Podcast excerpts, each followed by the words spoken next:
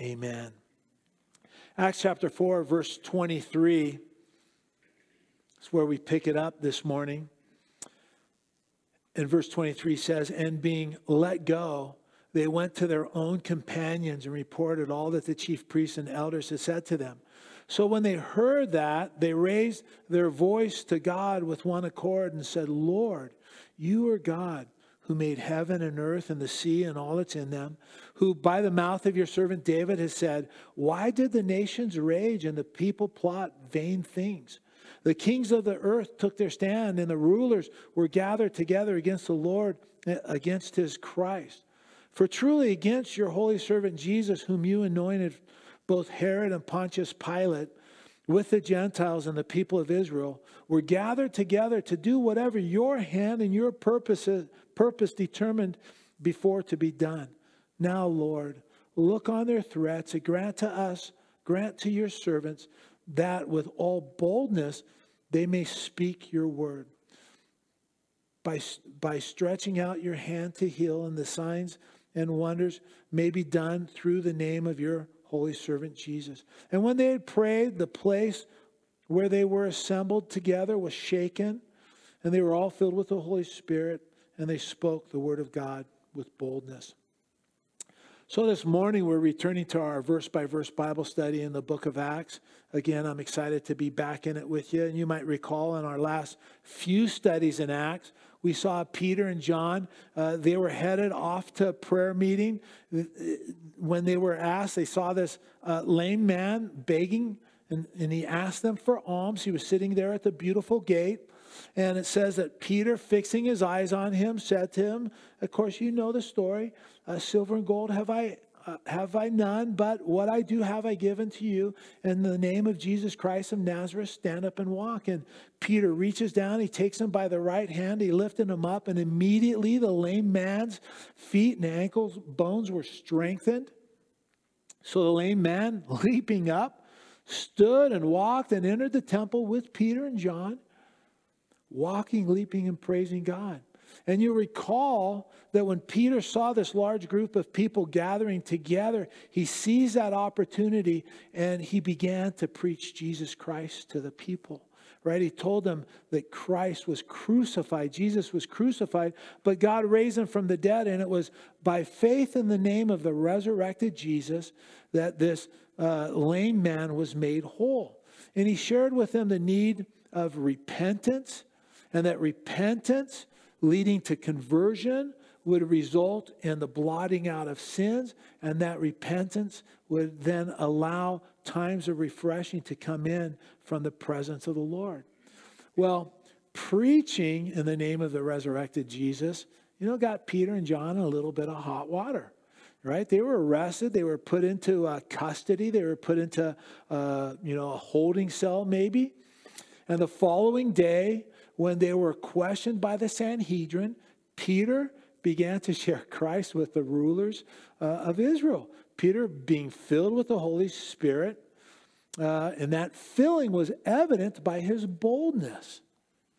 Peter said, first uh, in Acts 4, verse 9 through 12, you can look down at it and read it with me, Acts 4, 9 through 12. If we this day are judged for a good deed done to a helpless man by what means he has been made well, let it be known to you all and to all the people of Israel that by the name of Jesus Christ of Nazareth, whom you crucified, whom God raised from the dead, by him this man stands here before you whole. This is the stone which was rejected by you builders, which has become the chief cornerstone. Nor is there salvation in any other.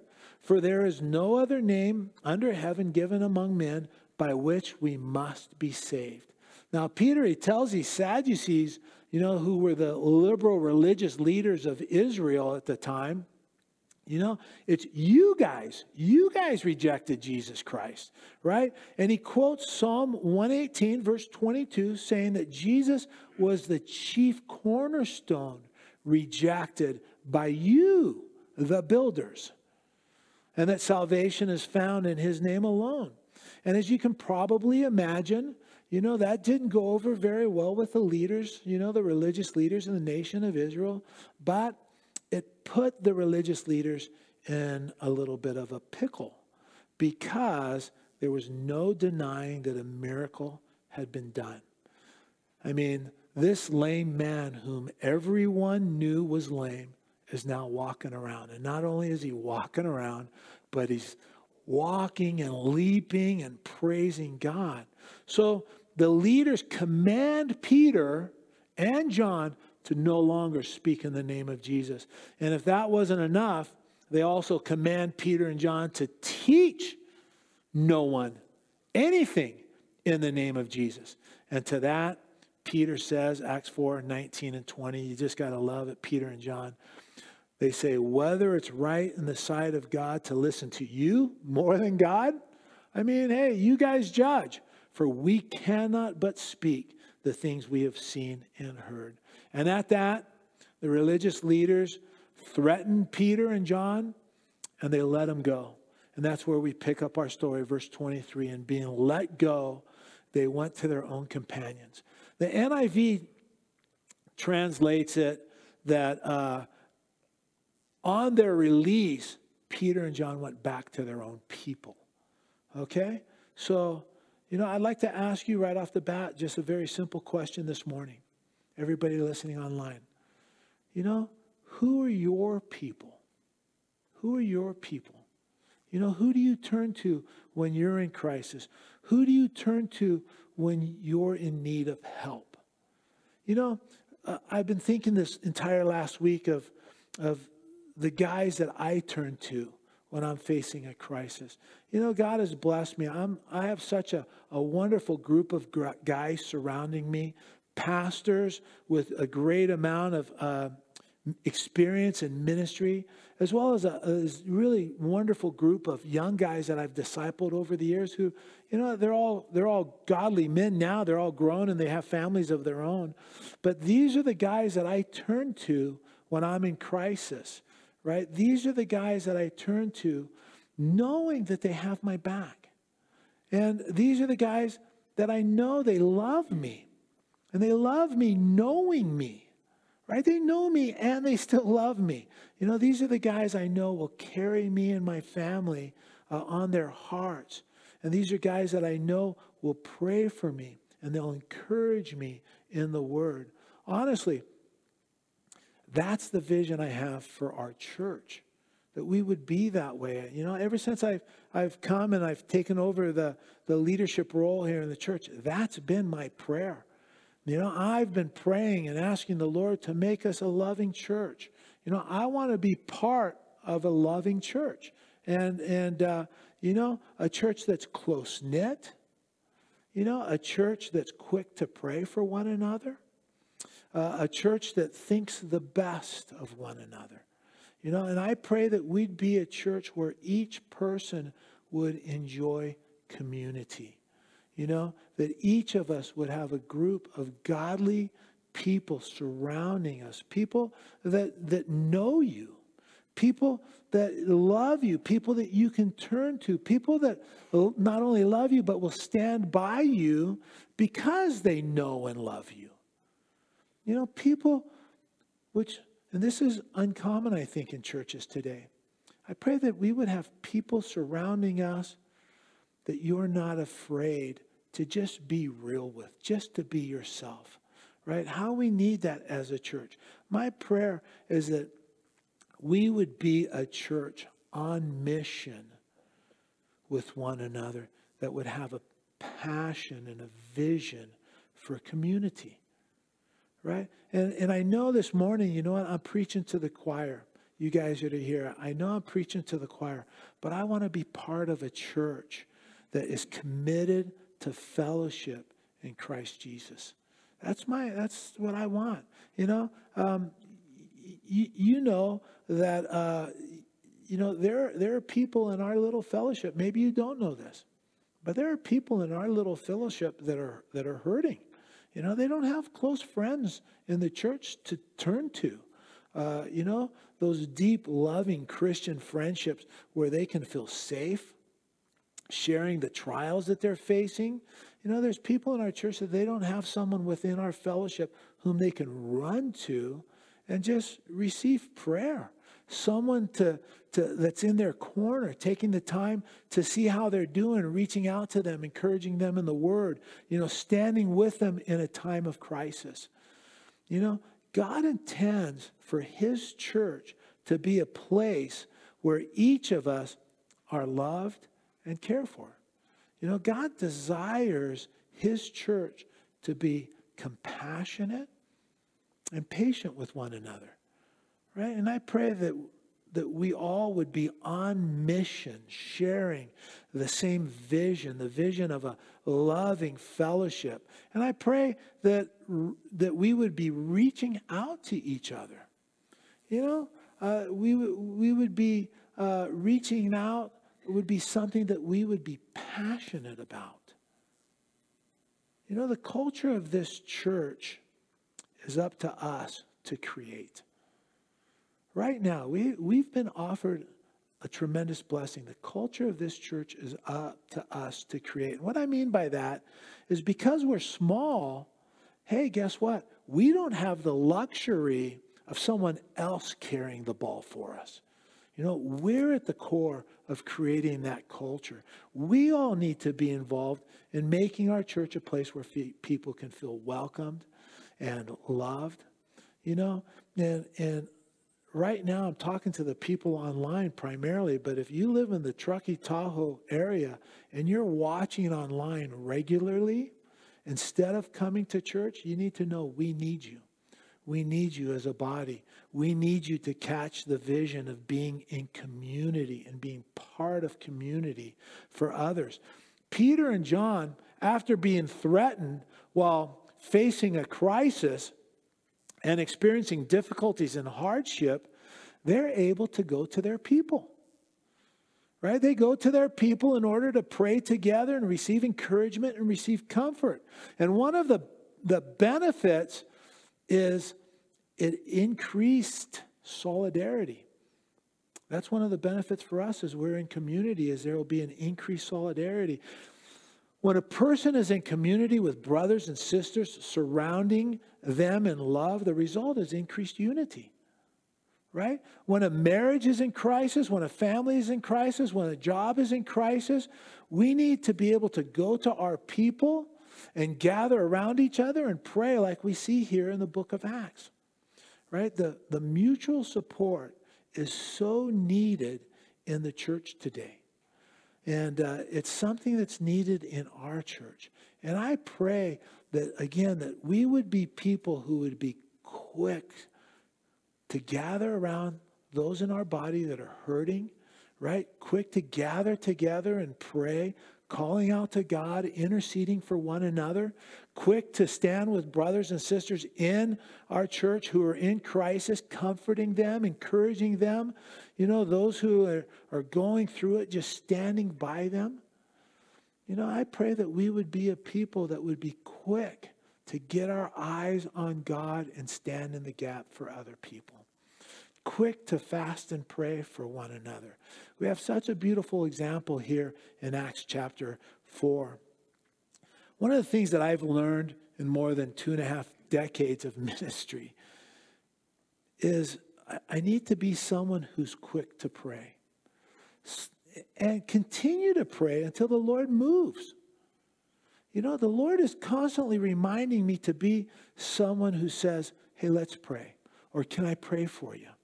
Uh, I can't remember whether it was Hal or Stevo when they went into the hospital. I think it was Hal when he first went into the hospital uh, before we went to Hungary last year. I think it was Hal. Uh, but it was the first time that I met him in the hospital uh, when he went in. Um, again, honestly, I can't remember if it was Hal or Steve-O. But what I remember is, man, when I left that first time, when I left their, uh, their hospital room, man, I felt so bad afterwards. I felt so bad afterwards because I left without praying. And, uh, you know, uh, I didn't, I didn't ask him if I could pray for him. I didn't say, hey, can I pray for you? And I can remember, I don't remember who it was, but I can remember getting on the phone when I got home and calling Gail or, or uh, Monique and just apologizing for not praying, you know, for, for not being there and praying for them. I want to be someone who's quick to pray with my brothers and sisters or who are going through it.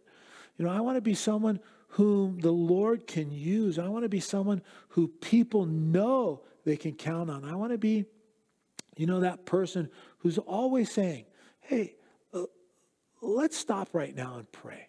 Let's all join hands together. Let's surround our brother or sister and just lay hands on them right now. Let's stop uh, right now and take it to the Lord in prayer and see what He'll do. And you know what? It's my prayer for us as a church that, that we would be that voice in the circle that God can use to encourage those that are present. Hey, let's stop right now and just, just pray for that right now. Just lift it up to God right now. You know, it's actually what we're seeing here in these verses that we're looking at today. They were quick to pray. You know, Lord, would you please give us ears to hear your voice this morning? Help us to respond to your spirit this morning. Verse 23 And being let go, they went to their own companions and reported all that the chief priests and elders had said to them.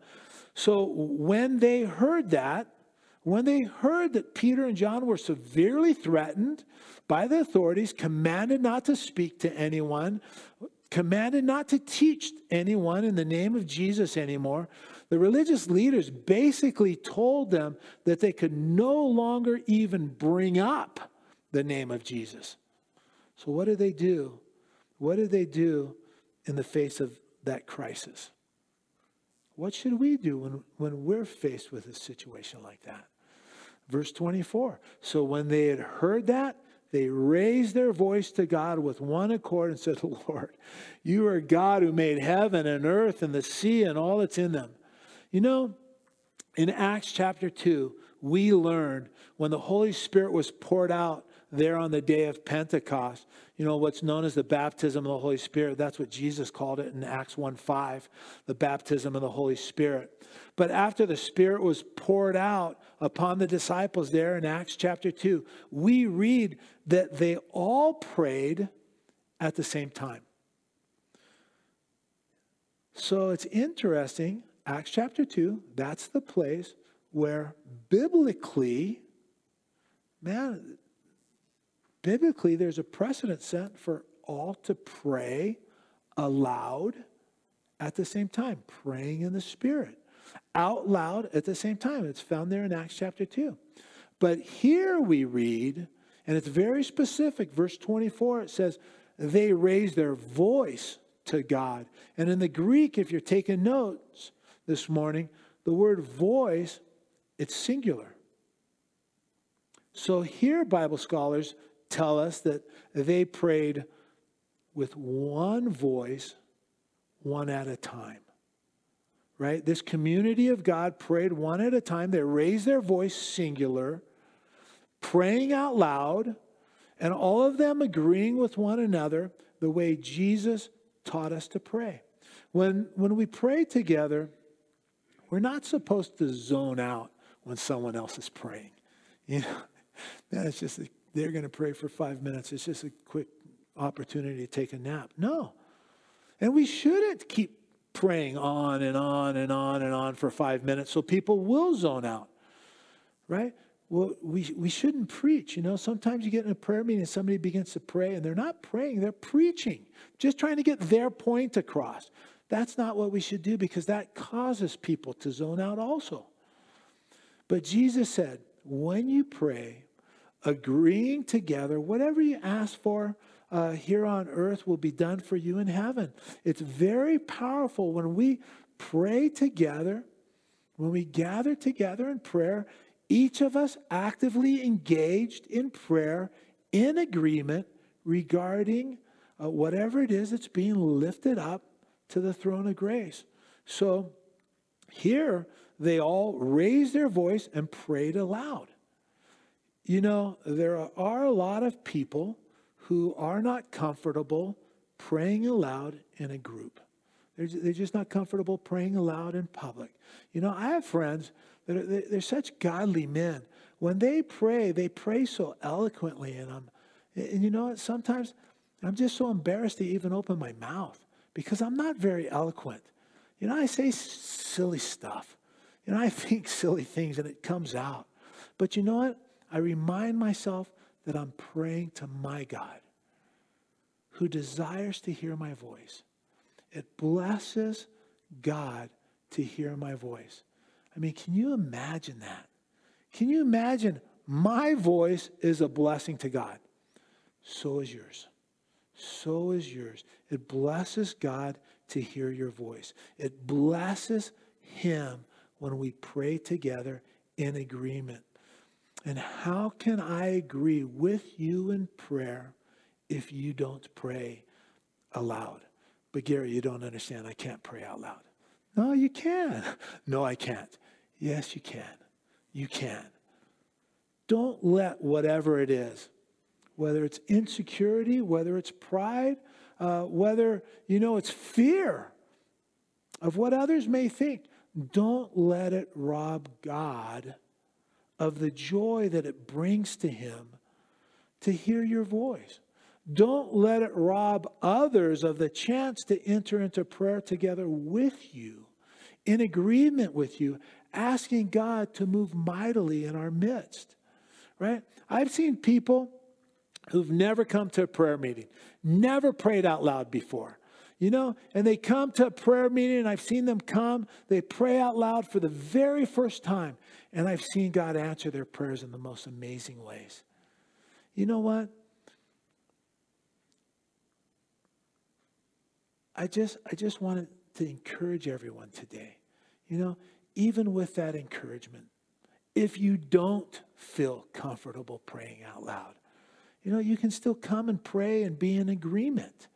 Um, you know, I was involved in ministry early on at Calvary Chapel Corvallis. When we, when uh, Rob took over the church, I was there uh, that first day. There was 12 people in the church, and uh, you know, we were a mobile church back in the day. We started out in a senior center. We, as we grew, we moved into a high school. We were a mobile church for many years, and I can remember when we got to be about 800 people. Uh, you know, we we decided that after, after worship, we would ask the people just to turn their chairs around and get in small groups of, you know, six to 10, and just take the next 10, 15 minutes and just pray for the church, pray for one another. And you know what? We lost over 200 people overnight because they weren't comfortable praying in a group. They weren't comfortable praying out loud with other believers. You know, some people would even wait in their car in the parking lot until the teaching began and then they would come into church. You know, I was so surprised by it. When we gather together to prayer, eh, you don't have to feel uh, uncomfortable praying, right? You're not praying to be heard by other people. You're praying to be heard by your Father in heaven. You know, I can remember a story of Bill Moyer. Bill Moyer, if you don't know, he was the press secretary for uh, Lyndon B. Johnson. Well, at lunch one time, uh, President Johnson asked Bill Moyer to say grace over their meal. And so, uh, you know, Bill Moyer, he prayed aloud but quietly for their meal. And Lyndon Johnson, you know, he, he shouts out a little abrupt, a little rough. He shouts out and says, I can't hear you. And Bill Moyer said, very respectfully, he said, I wasn't speaking to you, Mr. President. And you know what? That's always been with me. That's who we're talking to. We're talking to God. Who cares what other people think when I pray? I'm pouring my heart out to my Father in heaven. No one should feel uncomfortable praying out loud to their Father because, you know, you're praying to your Father. You know, no one should judge anyone when they pray because they're not talking to you. And even if a person still feels uncomfortable praying out loud, man, you can still come and pray quietly in agreement with those that are praying. You know, each of us can learn to pray aloud. It's like everything else, you know, it just takes a little practice. But uh, again, if you don't join us when we gather together to prayer, it's hard to develop that discipline of praying aloud in a group. Oh, don't worry, Gary. You know what? Uh, I don't have a problem praying out loud. Great. Super duper. You know? But let me lovingly ask you if that's true. Lovingly, if that's true, then where, where are you when we gather together to pray? Right? I, I believe the Lord desires greatly that his people meet together and pray. And when we do, God's going to move in mighty ways, in ways that we've mm. never imagined before. You know, I'd encourage you to pick up the book. If you've never read it, pick it up. If you have read it, get it and read it again. Fresh Wind, Fresh Fire by Jim Cymbala. Uh, it's a story of the Brooklyn Tabernacle and how God restored that church, right? Uh, it was a broken down church. You know, when a new pastor came in and took it over, and, uh, you know, he took over the leadership role. And Pastor Jim Cymbala got the church praying, and God turned that church around. And now it boasts a membership of over 6,000 people. And you know what? Numbers aren't the issue, it's reaching other people. It's reaching other people. Prayer is more powerful than any of us could ever begin to imagine. And I know I talk a lot about prayer. And I'm not trying to beat up anyone uh, with it, you know, saying, hey, you're not praying enough, or, or if you're not praying uh, with us, then you're probably not. Pr- that's not on my heart. I talk a lot about prayer because I know how important it is. And I know the blessing of answered prayer, radically answered prayer. You know, I know uh, that those who gather together and pray are experiencing blessings that others who aren't praying are just missing out on. And it's my heart, it's a pastor's heart, that none of us would miss out on any of the blessings that the Lord has for us. Verse 24 So when they heard that, they raised their voice to God with one accord. Each of us should know that praying together as a church is directly related to the outpouring of the Holy Spirit. It's the lesson that you cannot miss here in the book of Acts. You know, we also uh, learn that unity, praying in one accord, is directly and unmistakably related to the outpouring of the Holy Spirit, creating a greater unity within the church. Acts chapter 1, we see the early church in a prayer meeting for 10 days. They kept on praying. Acts chapter 2, they gather together to pray, and the Holy Spirit is poured out on them. And you read uh, later in the chapter, Acts 2.42, and you know it if you've been in Calvary Chapel for any length of time. They continued steadfastly in the apostles' doctrine and fellowship and breaking in bread and in prayers, right? Or literally, the prayers is what it says in the Greek. And it's speaking of corporate prayer. They gathered together to pray together, and they continued in prayer together. In Acts chapter 3, Peter and John, they're going up to the temple to a prayer meeting. Right? They're meeting messianic believers. They're going to meet other messianic believers to engage in prayer. And it was when they were going up to pray, they meet this lame man who God healed, God moving in power, right? And then you come to Acts chapter 4, you see that as the church prayed in this prayer meeting, we're going to see it. You know what? God moving powerfully the place where they were meeting, shaken, and they all filled with the Holy Spirit again. Then you come to Acts 12, and there's a prayer meeting going on in John Mark's house. And, and as a result of that prayer meeting, constant prayers, it says, were being lifted up. As a result of that prayer meeting, Peter was released from prison miraculously. Right? Acts chapter 16, you see another prayer meeting. Right? And the result of that prayer meeting is the first church in Europe is planted, and then the gospel spreads across Europe. Chapter after chapter, as we piece the events together, we learn that as we gather together to pray, God begins to move. And he moves in radical, unexpected ways. And I believe with all my heart, if we'll catch the vision to pray together, the Spirit of God will move in power. You know, He'll move in miraculous ways, in ways that we could that never imagine, in ways that we've never seen before. You know, I think that that's the lesson for us, right? That we need to learn is that we need to prioritize praying together as a body, right? If we're going to see God do what He wants to do in our lives, in our church, in our families. And as you look at verse 24, I think that it's instructive for us to understand that the early church prayed in one accord. And in the first five chapters of, of the book of Acts, you read five times this phrase that they prayed in one accord. It speaks of unity. Unity is connected to the moving of the Holy Spirit. When the church is divided, when there's factions and schisms within the church, when there's backbiting and gossip, when there's unforgiveness in the church, the Spirit of God is quenched. That's what the Bible teaches. And that's why Jesus said in Mark 11 25, and whenever you stand praying, not just when you stand, but anytime you, you pray is what he's talking about. Jesus said, and whenever you stand praying, if you have anything against anyone, forgive them. Right? And Paul goes on to say, book after book that Paul writes, he goes on to say that we are to pursue peace with each other.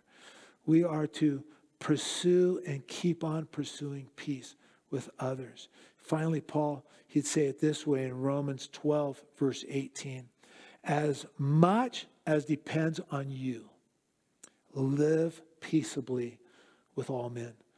You know, truth be told, there are times there uh, people will just refuse to be at peace with you. It's just the way it is. They, but as much as depends upon you, as much as you can possibly be at peace with everyone, be at peace with them. Unity is connected with the outpouring of the Holy Spirit.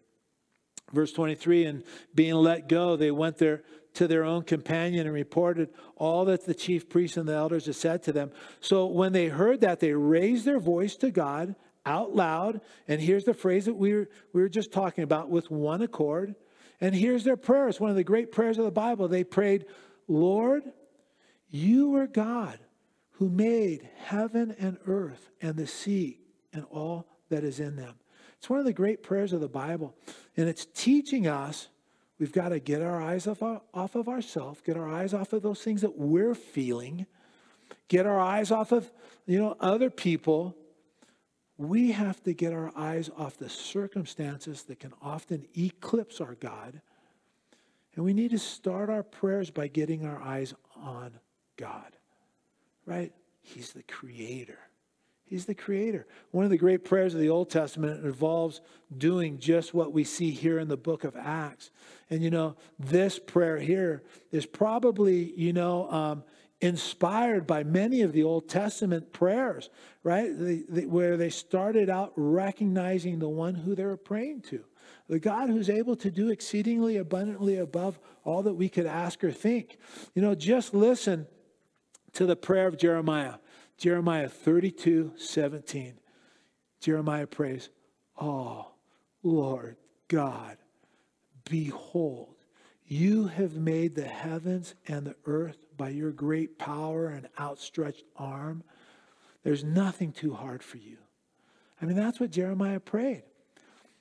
Getting his eyes on God, saying, Oh, Lord God, right? You're the maker of heaven and earth. There's nothing too hard for you, Lord.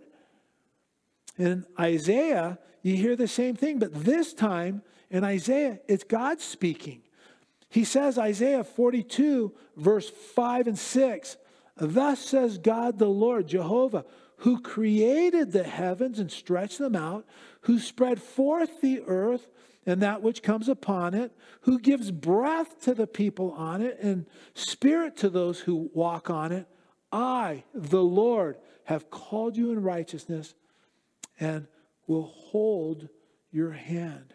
You know what? Maybe that's a word for somebody here this morning. Maybe somebody watching online. Maybe that's a word for you this morning. This is the way we should pray, getting our eyes on God. God saying, listen, I'm the creator, right? I'm going to walk with you through this situation. I'm going to hold your hand through this. But you have to get your eyes on me. Don't let these things eclipse how great I am. I am the creator. You know, one of my favorite stories in the Old Testament teaches us this very same principle. It's the story of Hezekiah.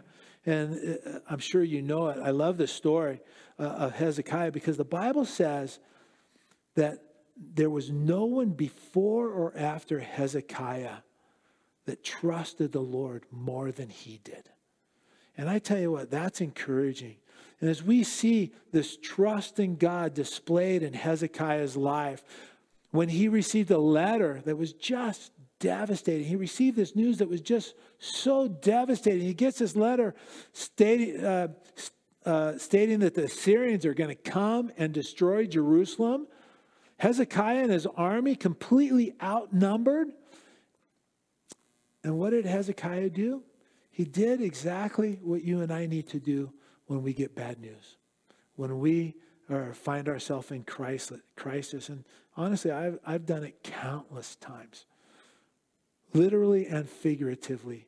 You know, Hezekiah, he goes into the house of the Lord, and what does he do? He just takes that letter and he spreads it out before the Lord. And he said, Here, Lord, this is what's going on. You know, he just laid it out before the Lord. Let me read to you Hezekiah's prayer. It's found in Isaiah 37, verses 16 through 17. He says, Oh, Lord of hosts, God of Israel, the one who dwells between the cherubim, you are God, you alone. Of all the kingdoms of the earth, you have made heaven and earth. Incline your ear, O Lord, and hear. Open your eyes, O Lord, and see and hear all the words of Sennacherib.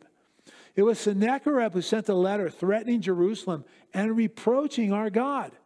Right? And I think it's so instructive for us to see how Hezekiah, this great man of God, what he does in crisis. You know, he goes into the house of the Lord, he laid it out before uh, the Lord uh, laid out that letter that he received before the Lord, and then he just began to identify God as the one true, all powerful God, the creator who made heaven and earth.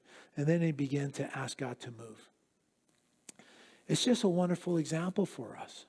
As we pray, we're to come to God, acknowledging him as our creator, acknowledging him uh, in, in all of his splendor, you know, in all of his greatness, in all of his majesty. You know, and, and you know, as for Hezekiah, God moved in that story. Right? It's one of the great uh, way. Uh, it's one of the great prayers seen in all the Old Testament. It was a result of Hezekiah's prayer that God moved. It was a prayer that God was pleased to answer. Verse 24 So when they heard that, they raised their voice to God with one accord. Probably, again, each of those present praying out loud, one at a time, said, Lord, you are God who made heaven and earth and the sea and all that's in them, who by the mouth of your servant David had said. Now they quote Psalm 2. And before we get into Psalm 2, we want to understand that the early church was such a powerful church because they had the inspired word of God, right? Just look down on it. Verse 25, it says, Who by the mouth of your servant David had said, right? This is the fourth reference to God being the one who spoke through the men who penned the Bible. Fourth reference in the book of Acts. God used the personality of each of those men whom he used to pen the Bible. But it was God who spoke through them to compose and record God's revelation, God's inspired word to man. And we find this fourth ver- reference now in the first four uh, chapters of Acts. And what you see is that the early church believed God's word was inspired, something that many churches today don't believe. And a result of that, the church today is becoming weaker and weaker because many churches today are moving away from the, the idea that the Word of God is inspired by God. You know, I'd be willing to guess there are churches even in this town that don't believe the Bible that we hold in our hands is the inspired Word of God. You know, I'd be willing to guess there are some churches, even in our town, that explain away portions of the Bible. You know, it doesn't really mean that. Because it doesn't fit their theology, right? They're thinking that it's just another historical book. It contains, you know, you know, just a bunch of things that are outdated, not for us today. And please don't understand, uh, don't misunderstand. Please don't misunderstand. I'm not trying to bag on any church here uh, in, the, in, in our town. I don't know who's teaching what in our town. I'm just letting you know that's the growing trend in many churches today. You know, and it's a sign of the end times in which we're now living. We are living in the end times, right? But let's look uh, at this early prayer meeting, verse 25, who by the mouth of your servant David had said, and now they quote Psalm 2 why did the nations rage and the people plot vain things? The kings of the earth took their stand, and the rulers were gathered together against the Lord and against his Christ. So, as the early church prayed, they quoted scripture. Right? It, it was normal to be in a prayer meeting and, and hear scripture being quoted as the Holy Spirit brought verses to remembrance. And that's what Jesus taught. The Holy Spirit will bring Scripture to our remembrance. And this is why we need to be men and women of the Word. We need to be reading the Bible and being familiar with the Word of God because the Holy Spirit can't bring to remembrance something that I haven't read or something that I don't know. But if I read it, if you read it, if you familiarize yourself with the Word of God, then the Lord will use it in your life. So often I hear people say, you know, I read my Bible this morning, and frankly, Gary, you know what, I didn't get anything out of it. But then a day later, a week later, a month later, right, they're talking to someone and, and they say, you know, it says in Ephesians 6, it says, and you know, they don't even remember reading Ephesians 6. You know, but that's the Holy Spirit being able to bring it to that person's remembrance in order to share it with other people in the moment. God is able to bring God's word into the situations in the conversations we have with people. He's able to use you to bring His word into the prayer meeting at just the right time. And in this verse, quoting Psalm 2, they understood that people and leaders were going to take a stand against God and against Jesus when he returns to the earth. Psalm 2 is prophetic regarding Jesus' return to the earth and the leaders of the, the world taking a stand against the Messiah during that time. But the point behind Psalm 2, the point that they're, they're bringing out here is that it's in vain that men stand against the Lord. God's plans and purposes are going to come about. You see it in the book of Revelation, right? Uh, Revelation 11 15. The kingdoms of this world have become the kingdoms of our Lord and of his Christ, and he shall reign forever and ever. Nothing's going to stop that. So, as they quote Psalm 2, the Holy Spirit is speaking to them, right? That this was normal. Rebellious man is going to take a stand against God and against Jesus Christ, and we can count on that occurring too. And actually, if you go back to Psalm 2 in verse 4, it says that God's sitting on his throne in heaven and he's laughing at these men. I mean, it's one of the few times you see God laughing. He's laughing at these men and these leaders who are gathered together against him. I mean, it is laughable to think that they're going to somehow fight with God and prevail. I mean, it's ridiculous to entertain such notions. And the counsel of Psalm 2, it says, you can look at it later, Therefore, this is the counsel. You should be wise and you should serve the Lord with fear. You ought to fear God. You should serve and reverence God, uh, revere God in fear, not fighting against Him. You ought to rejoice and trembling. And Psalm 2 continues and it ends with kiss the Son, lest he be angry and you perish in the way when his wrath is kindled but a little. Blessed are those who put their trust in him. Calvary Chapel Truckee, as we put our trust in God, we're blessed. We're blessed. And again, as they prayed, they were reminded of this truth. Someone spoke out this scripture, uh, and they were reminded that the people are going to stand against God, stand against the Messiah, against God's sons, against Jesus Christ. And again, as they prayed, they were reminded, verse 27 goes, For truly against your holy servant Jesus, whom you anointed, both Herod and Pontius Pilate, with the Gentiles and the people of Israel, were gathered together to do whatever your hand and your purpose determined before to be done. So when they met and prayed, someone spoke this passage of Scripture out, and they were encouraged. They were reminded that God's hand, God's purposes are not going to be thwarted by man. And when we pray, when we pray, God's Holy Spirit will bring scriptures to our remembrance in order to give us a heavenly perspective, right? In order to give us a vantage point that's needed to see things correctly. Just like the early church, God wants to remind us that whatever it is that we're facing, individually, as couples, married couples, as families, as a church, whatever it is we're facing, whatever it is we're going through. You know, it, it's normal for the Holy Spirit to remind us of a scripture, right? For someone to speak out a scripture uh, that that's ends up being wisdom that's needed in that moment.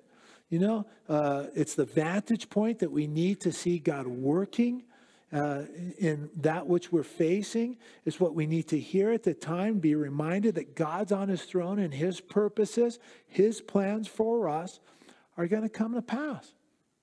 And this is the beauty of corporate prayer, right? For those that, that are involved in the prayer meetings, this is the beauty. And if you don't know how to pray, you know, you're not comfortable praying aloud, uh, when you come to the prayer meetings and you're engaged in corporate prayer, you can pray quietly, sharing the Lord with one another.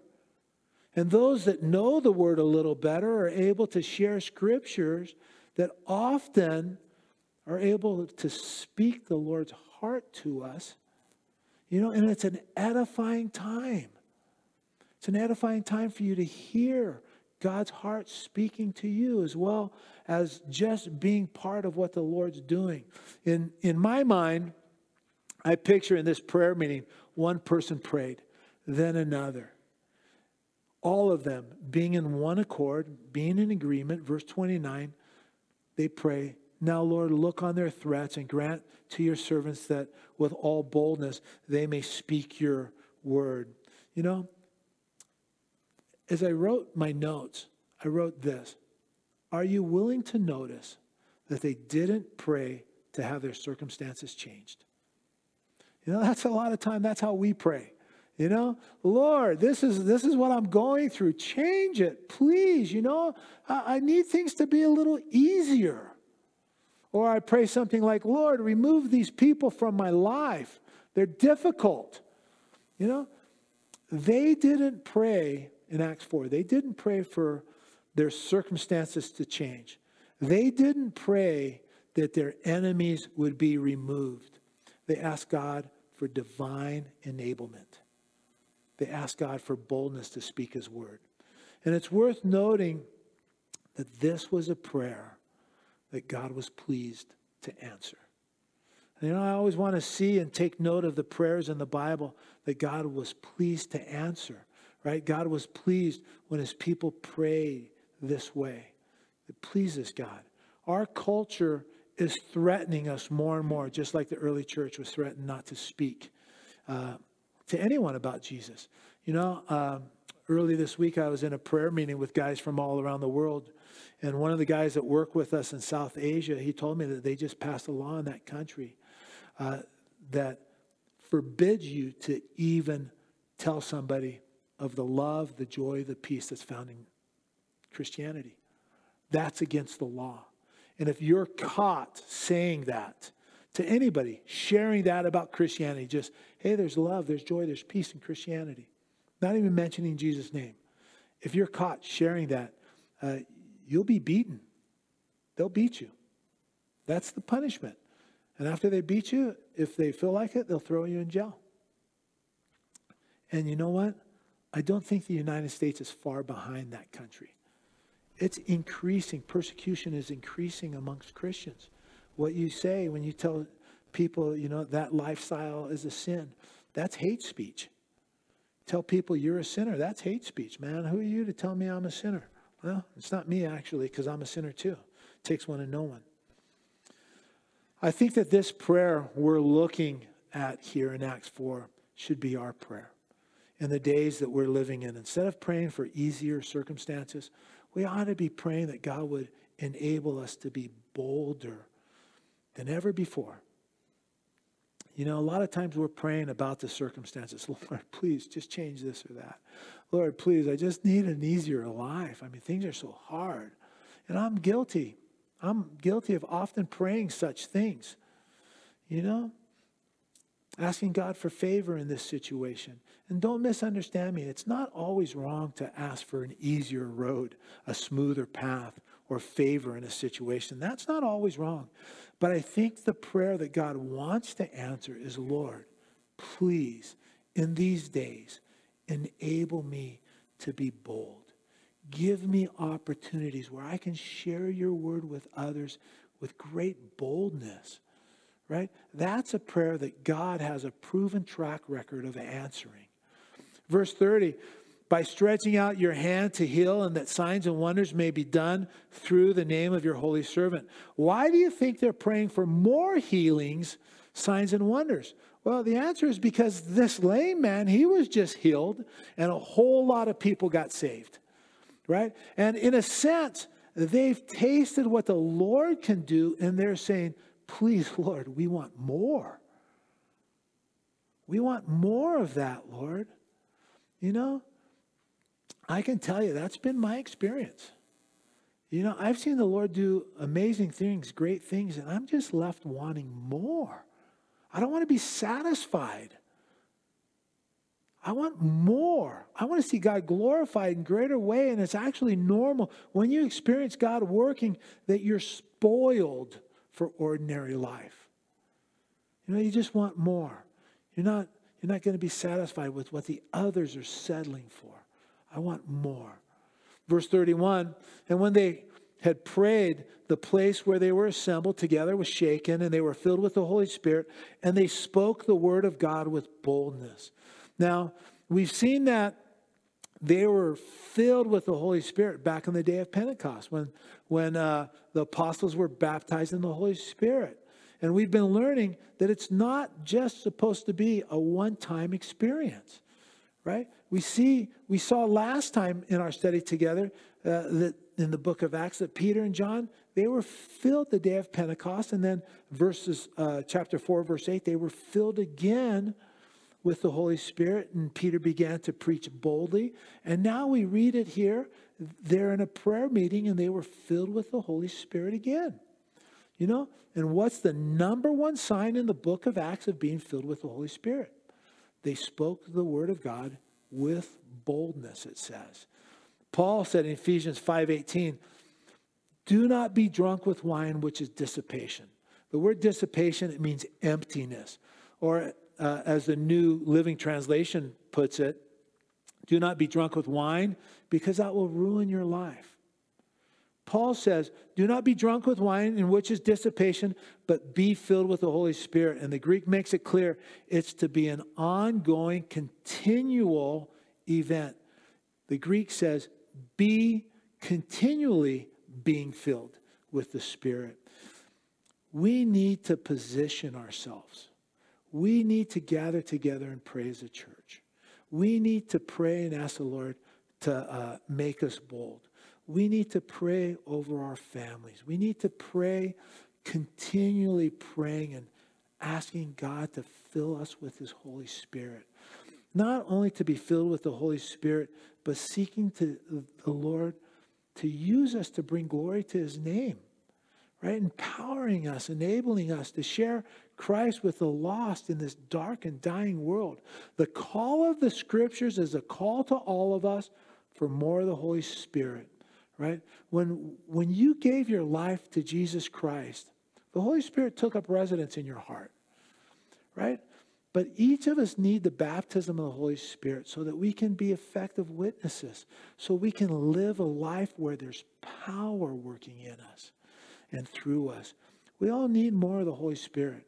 And God desires for us to be living a life that's receptive to Him, asking for more of His love, more of His power, more of His Spirit. I should have asked you to sing that song today, right? But asking for more of His Spirit in us and flowing through each of us. Isn't that the relationship you want with God? I mean, isn't that the type of church you want to be part of? God forbid, God forbid we just keep on going the way we've gone all these years. God forbid that we're the church of yesterday. We don't, we don't change anything, we don't change the message, but you know what? God will use us in fresh ways to reach people if we'll just submit ourselves to Him. You know, we should understand God wants to do more. He wants to do more in our midst in a fresh and powerful way. You know, and I'm not looking to make things happen. I'm not, I, am not, I'm not wanting to strive to bring people through the doors. I'm not willing to start new programs so we can just draw more people. That's not what I'm about. But what I'm all about is forgetting the past, the victories that we've had in the past, and seeking the Lord for whatever it is that He wants to do today, going forward. I believe like never before. Jeff and I even talked about it um, in my office before. God's doing something. I believe God wants to do something radical in our midst, right here, this little group. And I pray that we'd be open and asking the Lord to move. We'll finish this chapter next week. I know I'm going a little long, as usual. Thanks for your patience. Lord willing, we'll finish it next week. But real quick, look down at verse 32. This move of the Holy Spirit led to greater unity in the church, right? It also led to greater generosity in the church. In verse 33, you see that it led to greater power to be witnesses for Jesus. And in that same verse, you see that it led to greater grace upon them all. Right? That's the type of church we want to be part of. I mean, I don't want to speak for you, but I, I trust that you're in it with me, right? That's the type of church I want to be part of. Right? We want to be a church where the Spirit is moving with power. Power that's never been seen before. The Spirit moving in our midst, producing greater unity than we've ever experienced before. You know, the Spirit moving and, and producing greater generosity, you know, giving of ourselves one to another in a greater way than we've ever seen before. It's what God desires for us, it's what God desires for His church. And it's all connected to prayer. You know, I, I would love to lovingly challenge you. You know, come early on Sundays. Be an active part of our prayer meeting on Sunday, right before the service. You know, some in our church have never been to a prayer meeting. And, and honestly, just shouldn't be that way. Just shouldn't be that way. And I don't say that to condemn anybody, you know. I pray that you'd hear the Lord's heart for his church, for our church. Do you know who um, R.A. Torrey is? R.A. Torrey? He was the co founder uh, of the Bible Institute of Los Angeles. Have you ever heard of the Bible Institute of Los Angeles? You know it as Biola. That's what Biola stands for Bible Institute of Los Angeles. R.A. Torrey said at the end of his life, he said, Pray for great things, expect great things work hard to accomplish great things. But above all, pray. Pray. He knew that it all goes back to God's people praying. Let's pray. Susie, you want to come on up? You know, just for a moment, as your, your eyes are closed and your heart's bowed before the Lord, you know, I want to ask you to take just a brief moment and ask God to fill us individually, fill us as a church with the Holy Spirit. Know, I prayed that the other day, Gare. Okay, that's okay. You know, Jesus said, ask and keep asking. He said, seek and keep seeking. He said, knock and keep knocking. And in that context, Jesus said to ask the Father for the Holy Spirit. And those that ask, he said, would receive. You know, let's just take a minute and just ask the Lord to work. to fill us afresh, to fill us to overflowing.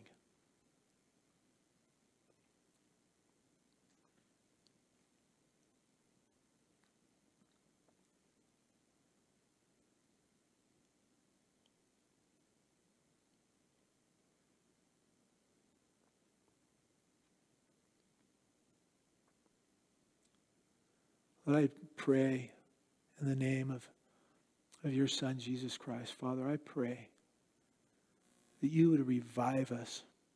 You would fill us afresh. You would renew, restore the joy of your salvation to us. Lord, and you would give us vision and passion for community. And that we would be a church, even as small as we are, we would be a church that you could use mightily. Lord, so many stories of just overwhelming odds. And you brought the victory. Lord, who are we? Who's Calvary Chapel Truckee? What are we?